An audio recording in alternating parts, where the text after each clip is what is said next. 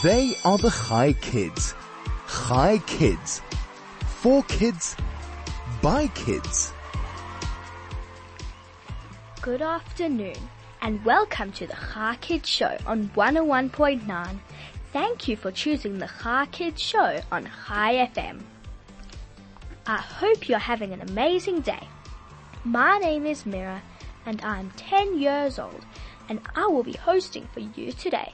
This is Chai Kids, for kids, by kids. On Chai Kids today, I will be interviewing Robyn Hills, Head of Programs at Food and Trees for Africa. So stay tuned to 101.9 Chai FM to learn more about how important it is that we grow our own gardens and many more. Also on the show, I have a tongue twister to challenge your mouth, a DIY project which you can play with.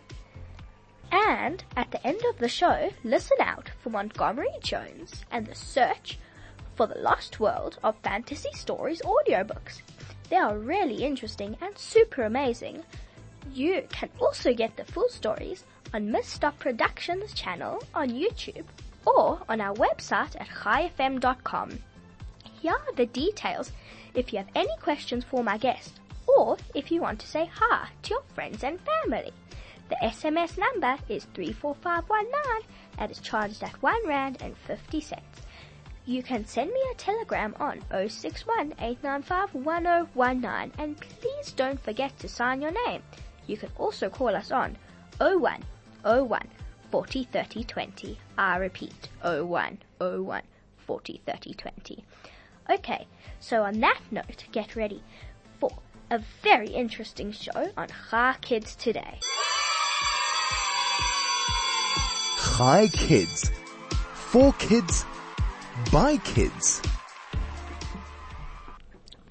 That song was Perfect World from the Emperor's New Groove. This is Chai Kids. For kids. By kids. My name is Mira and I'm your host for today. So before we start the interview with Robyn Hills, Head of Programs at Food and Trees for Africa, I want to introduce the tongue twister for today. It is flash message, flash message, flash message. I repeat, flash message, flash message, flash message. A bit later, I will count how many times you can say the tongue twister in 10 seconds. So call me on 0101 40 30 20 to see if you can say it faster than me. I have Robyn Hills, Head of Programs at Food and Trees for Africa, with me in the studio today. So if you have any questions for her, you can send them on 34519 or telegram to 061-895-1019. Welcome, Robyn. Welcome to my show. How are you today? I'm good, Mira. Thank you for asking and thanks for having me on your show. I think it's a really important question. Thanks. So let's do some questions. So for my first question, what is Food and Trees for Africa all about? So we're a non-profit, which means that we're a company that runs a business, but our main interest is not to make money, it's more to deliver a service and to support the learning of young people and farmers all about permaculture. So things like organic gardening and planting trees in cities. How do we do that? And the best way that a non-profit can do that is by getting donations from corporates and running our programs and reporting back to those corporates about what we've done. Very nice. So how long has Food and Trees for Africa been around? We've been around since 1990, so we are 30 years old, nearly 31. That's old. It is, right? It's like probably 3 times as old as you. Yeah. How long have you been working there? I think around 11 years. I keep losing track. That's but like long. A long time. Yeah. Why did you want to work at Food and Trees for Africa? When I was walking through the forest in the Tsitsikamma, which is in the Eastern Cape, I had a brief encounter with the most beautiful tree I have ever seen in my entire life. And when I saw this tree, I realized that every single kid out there should be able to see beautiful, old, ancient trees like that in incredibly powerful, beautiful forests. And so I said to myself, I need to work at an NGO so that I can plant trees. That's amazing. How many people work there? I think we've got about 35 people at the head office in Joburg, and then we've got facilitators in all the provinces all around South Africa, so another sort of 12 people, so nearly 50. That's a lot of people. So you're the head of programs. What is your job and what do you do? So my job is mostly to talk to sponsors and to explain to them what we'd like to do with their money. And I also talk to them about how we've completed the work that we've done. And I also brief the teams. So as soon as we get a donation, I then tell Leander and Susan, who are the two program managers that actually do all of the work and who are going to talk to the trainers, I tell them, okay guys, we've got a new sponsor. They've given us money to do a project for a whole year at this particular school. Wow. And we've got this much money to spend and we can put in a water tank. And once I've briefed them, they can implement the project, and then I go back to the sponsor after, say, every 3 months, and I say, it's going so well. We've done so much beautiful stuff, and now they're harvesting spinach and making money every month. So that's my job, all the time, all day. That's a really cool job. It's a cool job, yeah. What do you want to do for your job, Mira? I don't know. So many options. So let's talk about trees. Mm-hmm. So you've got a tree in your studio, I saw there. Yep. Why are trees so important? So trees create habitat.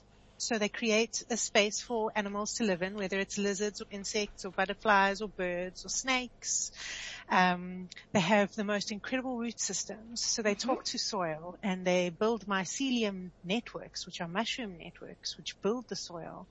They are like alchemists. They're like wizards in a way because they can bring sugar, they can create sugar out of water and sunlight. No other creature on our earth can do that. They bring in sunlight through their leaves and through photosynthesis, they're able to create carbohydrates for themselves to grow. So they sequestrate carbon. They pull carbon out of the air, which is part of the problem with climate change, right? And global warming. The problem there is that we've got too much carbon out in our atmosphere. The carbon should be in the ground where the plants are. And so that's what trees do. They pull carbon out of the air, and they build themselves with this kind of polluting factor. And so cool.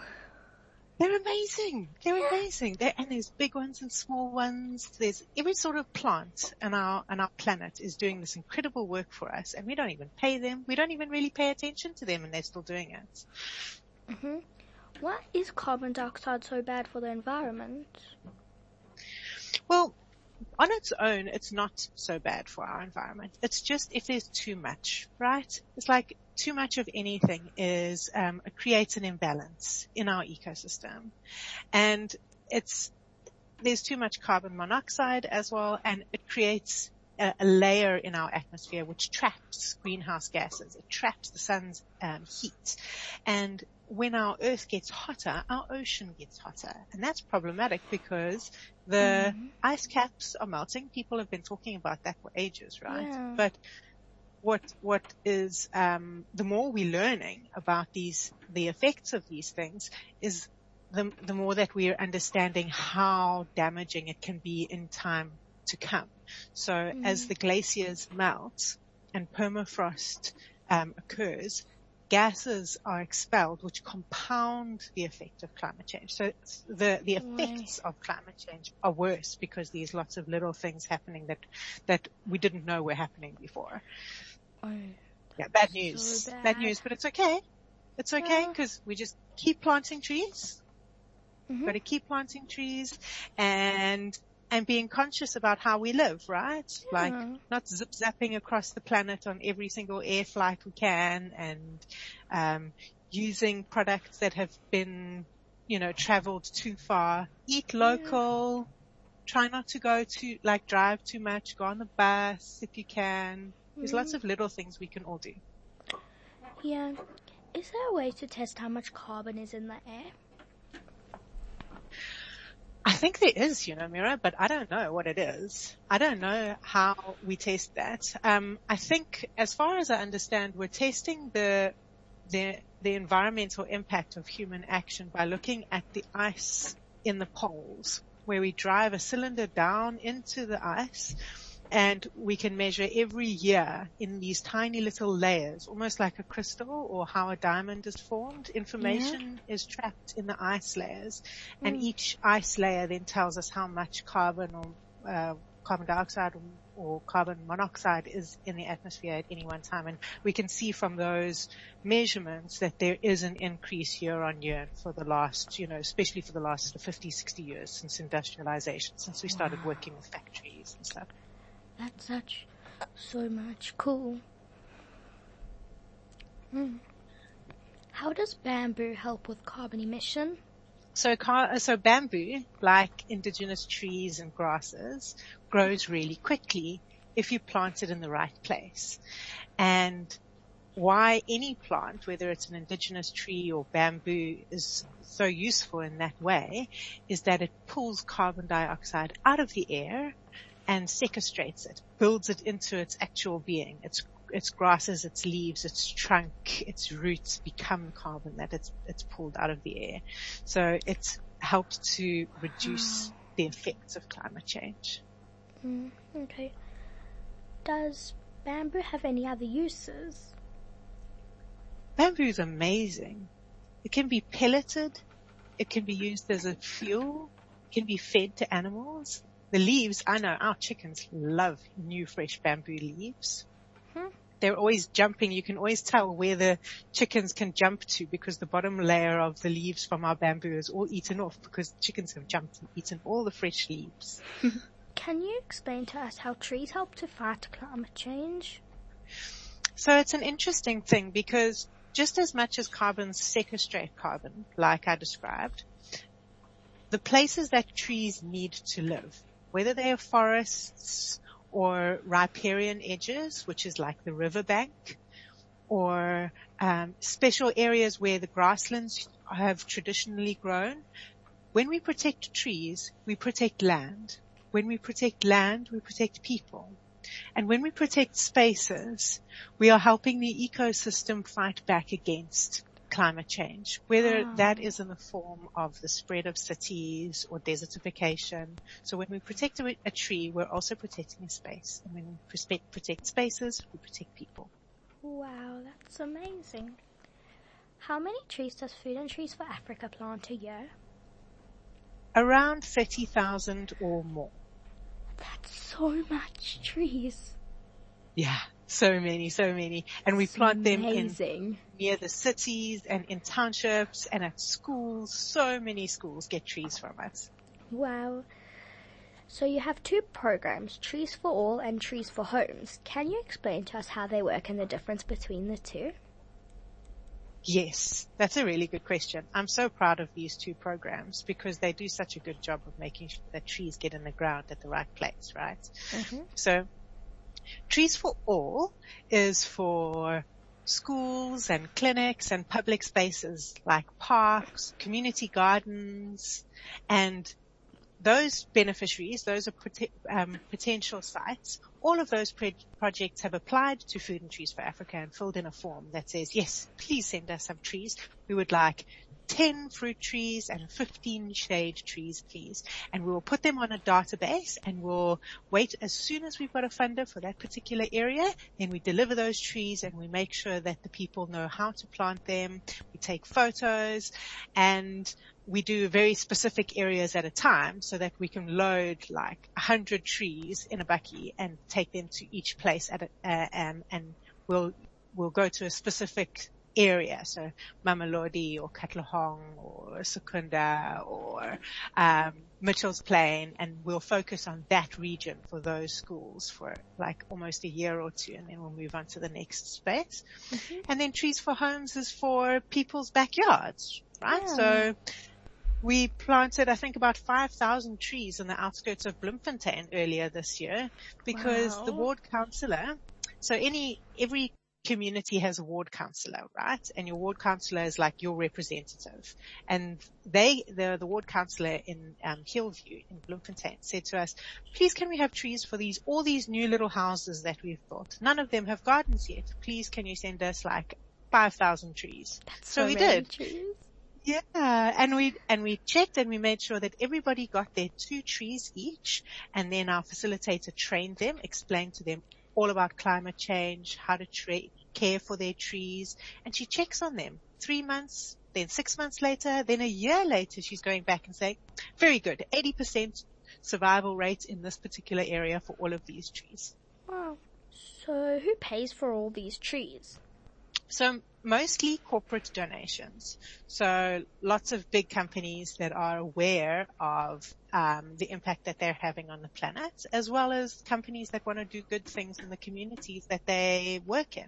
So we've got ShopRite, and we've got Fortress Reits, and we've got Tiger Brands, and companies like that. Wow. So could people donate money? Yeah, lots and lots of individual donations come in as well. If it's just for example, just if you wanted to save up some of your money for your pocket money for the year, and you gave us 155 rand, we'd be able to plant a tree on your behalf. So we would go and we'd plant that tree along with some other trees, and we would send you a little certificate that says, Mira, your tree is planted at Makone Primary School in Langa in Cape Town. And then you'll know that's where your tree is. Wow, that's so great. So how much would it cost to sponsor a tree? Could you buy a lot of trees? Yeah, that's the cool thing, is that it doesn't matter how much money you have. If you've got 155 rand, even if you just got 50 rand, that's fine. Or if you've got 1,000,000 rand, we can take any of those donations and plant trees with them. And different designs for different projects will fit different budgets. So if you've got like medium budget or small budget, I'll call you and explain to you, you know, what's probably going to be the best thing to do with your donation. Okay, cool. Okay, so on that note, let's take a quick song break and we'll be back soon. Chai Kids. For kids. By kids. That song was Why Should I Worry from Oliver and Company. This is Chai Kids, for kids, by kids. My name is Mira, and you're still listening to the Chai Kids Show on 101.9 Chai FM. Before we carry on with our interview with Robyn Hills, our DIY project for today is a palm tree.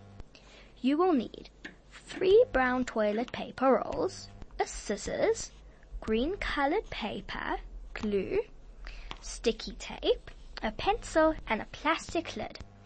This is how you make the palm tree. Cut your toilet paper rolls in half. Cut 2 small slits around 1 centimetre at the bottom of each half. Fit your toilet rolls together using the slits. Glue them if needed. And this is your tree trunk. Cut many small slits at the bottom of the trunk, fold them out and glue the trunk to the plastic lid. Use your pencil to draw out the palm tree leaves. Draw at least 4 or more. Cut out the leaves you have drawn and stick the tip of the leaves together. Once your leaves have been stuck together, put the leaves on the toilet paper roll and use sticky tape to stick the leaves and the toilet paper roll, the trunk, together. Then you have your palm tree DIY project. Remember to follow our Facebook page to see my palm tree and to see the instructions, so you can make it as many times as you like. I have Robyn Hills in the studio with me today, so if you have any questions for her, you can send an SMS to 34519 or a telegram to 061-895-1019 or call 0101 40 30 20. Now, let's carry on with our questions. One of your projects is teaching people how to grow vegetables. Can you explain to us about those projects? Planting vegetable gardens at home is really important, right? And it's quite easy to do. You don't have to have a huge space, and planting the things that you love will ensure that you look after that garden and that you keep watering your seedlings and that when they bear fruit, you'll go and harvest them. So what Food and Trees for Africa does is we start homestead networks for people who have small gardens, and we also support community gardens in cities and urban areas, especially in poorer regions when people don't always have money for food. These sorts of projects and NGOs that we support ensure that if there's a funeral or on Fridays when people are going home and they don't always have food at home, at least they can take veggies home with them to cook. We also help school gardens, and farmers. Okay. How many people benefit from these programs every year? Sure. On any one year, we've got about 170 to 360 market gardens and then 300 school gardens. So it's about 1,000 actual farms and gardens, and from each of those, around 25 people benefit. So about 25,000 people. That's a lot of people. If you're growing vegetables in rural areas, how do you get access to water? That's a really good question. Generally, we can't start gardens unless there is already water available. So when people apply to get support from Food and Trees for Africa, we always make sure that they've got water, and we find out what their water source is. And it's amazing and interesting how many different places people can get water. So you can do grey water harvesting, which is water from your basins or from your shower and bath. There's river harvesting, so lots of the farms have rivers running through them. Some people have boreholes, others have water tanks, others rely on the municipality. But it's definitely the most important thing that you have to have in place before you can grow your vegetables. Okay. What kind of vegetables do you grow? Generally, we grow a diversity of fruit and vegetables and herbs. And why it's important to have a whole range of different crops is because if one crop doesn't work out, either because the market is flooded, like, for example, there's just too many green beans and it's not worth taking them to the fresh produce market because the price has changed. Mm-hmm. It doesn't matter because our farmers will have tomatoes and coriander and peaches and vetiver grass and origanum, for example. Mm. So all of the farms grow lots and lots of different kinds of plants. Okay, interesting. Do those people that grow the food grow them for themselves or to sell? It's a bit of both. Most people grow for themselves and sell their surplus, and then they grow a specific crop for sale, like spinach and mustard and kale. Okay. I read that you use natural farming methods. Can you explain to us how you use that method? Absolutely. So natural farming methods mean that we are always building the soil, and we don't use chemicals or pesticides that are going to harm the environment and create an imbalance in our soils and ecosystems. So we plant comfrey and other soil doctors and leguminous plants as intercropped as possible. And we use crop rotation to build and support our soil. We plant windbreaks to protect our baby seedlings. So we do all sorts of little things that recreate nature's patterns so that those vegetables will grow healthy and strong without us needing to use any kind of chemicals. Okay. Is it possible for us to use this method at home, and what are the benefits to using this method? So you can definitely use this method at home. And the best thing about having your own home vegetable garden is that you can design it exactly how you want to do it. If you'd like to have a rainbow-shaped vegetable garden or a heart-shaped patch of tomatoes and radishes. You can. You don't have to do it any other way except the way that you want to do it. So you can make a compost heap. You can plant a fruit tree in the middle, and then you could have rings of flowers and herbs and all your favorite veggies. If you like cherry tomatoes and peaches, plant those. Your vegetable garden is your design, and it's your creativity, because it's going to feed you. So you're going to want to make it as pretty and as productive as you want to. Plant the things you enjoy. Okay. Your organisation sounds very similar to the JNF in Israel. Have you ever worked together? Yes, the JNF was actually our first funder back in 1990. And we've often had the wonderful opportunity to send some of our top-level executives from our nonprofit to Israel to learn about different forms of food production in Jerusalem, and water, and how incredible the way that Israel plants their trees and looks after their plants is. Okay. Have you ever been to Israel? I haven't. I would love to go, but I haven't. I would definitely enjoy the Red Sea, I think. Okay.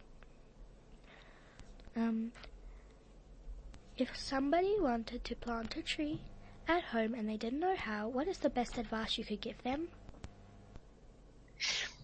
The best advice would be to plant a tree in a square hole.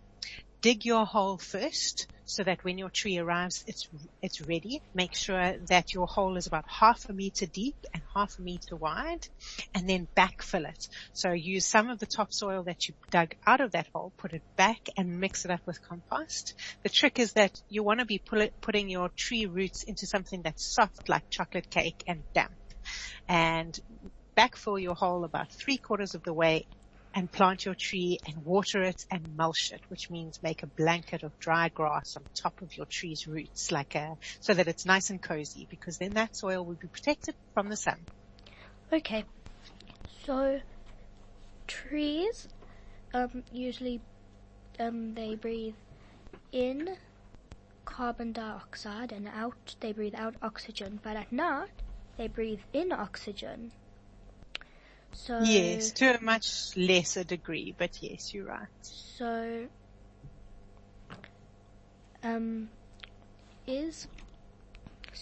if it just breathes out carbon dioxide in the night, does that mean that it's just ruined all the work it's done in the day by breathing?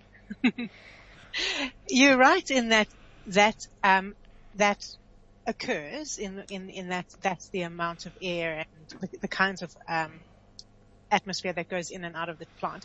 But remember that while that plant is growing, it's creating all of those cells for the tree bark, and the branches and the trunk and the leaves are all forms of carbon. So that carbon dioxide that it's been breathing in during the day is becoming it's gone from a gas to a solid. So the amount of carbon that it's breathing out during the night is incomparable to the amount of carbon that it's been sucking in during the daytime. And trees and plants also do other incredible things, in that they transpire. So it's like sweating. They create rain. Have you ever noticed that around rainforests there's quite a lot of rain? Mm-hmm. That is a reciprocal relationship. Forests create moisture in the air, they change the microclimate, and they encourage rain, they make clouds. That's actually really cool. So the work you do, Robyn, is so incredible, and I'm so glad I got to learn about it. Thank you so much for being on my show today. It is my pleasure. I've learned from you as well, and it's been really exciting being in the studio. Thank you.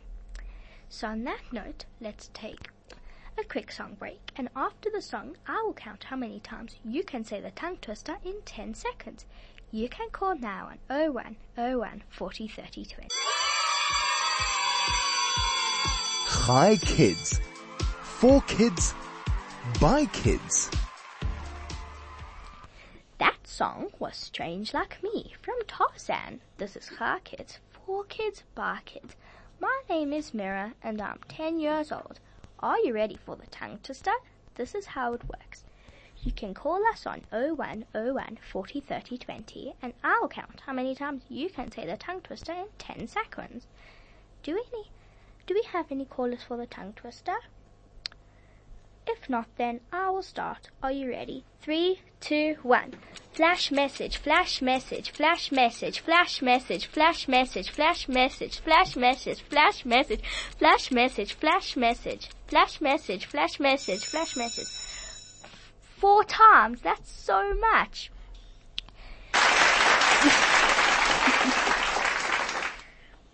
Okay, well done. On that note, let's take another quick song break. Chai Kids. For kids. By kids. That song was Happy Working Day from Disney Enchanted. This is Chai Kids. For kids. By kids. My name is Mira and I'm 10 years old. Thank you for playing. Thank you to my guest, Robyn Hills, Head of Programs at Food and Trees for Africa, for coming on Chai Kids. To my producer, Senna, and Fusi for pushing the big red buttons. Join us tomorrow for another Chai Kids show, only on 101.9 Chai FM. Goodbye, kids.